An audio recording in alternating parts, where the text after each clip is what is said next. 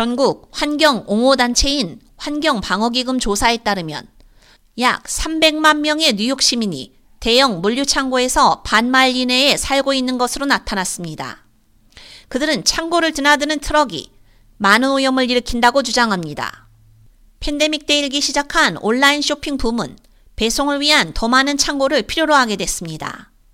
이렇게 늘어나기 시작한 물류 창고는 주로 브루클린, 퀸즈, 브롱스에 가장 많이 밀집되어 있으며 특히 소수민족에게 불균형적으로 영향을 미치는 지역에 위치하고 있습니다.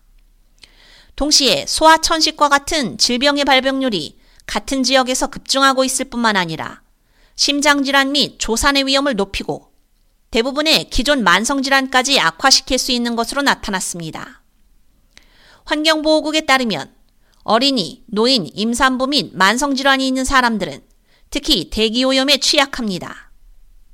보고서에 따르면 뉴욕주의 2,000개 이상 대규모 물류 창고는 현재 3억 평방피트 이상을 차지하고 있으며 이는 2010년대에 비해 6% 증가한 수치입니다.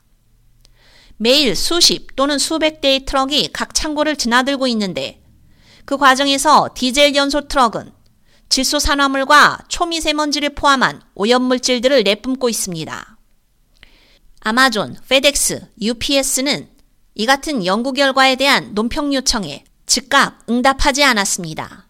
환경단체들은 뉴욕주가 청정 배송법을 통과시킬 것을 촉구하고 있는데 이 법안은 물류창고 운영자들이 트럭으로 인한 대기 오염에 대해 책임을 지도록 하는 법안입니다.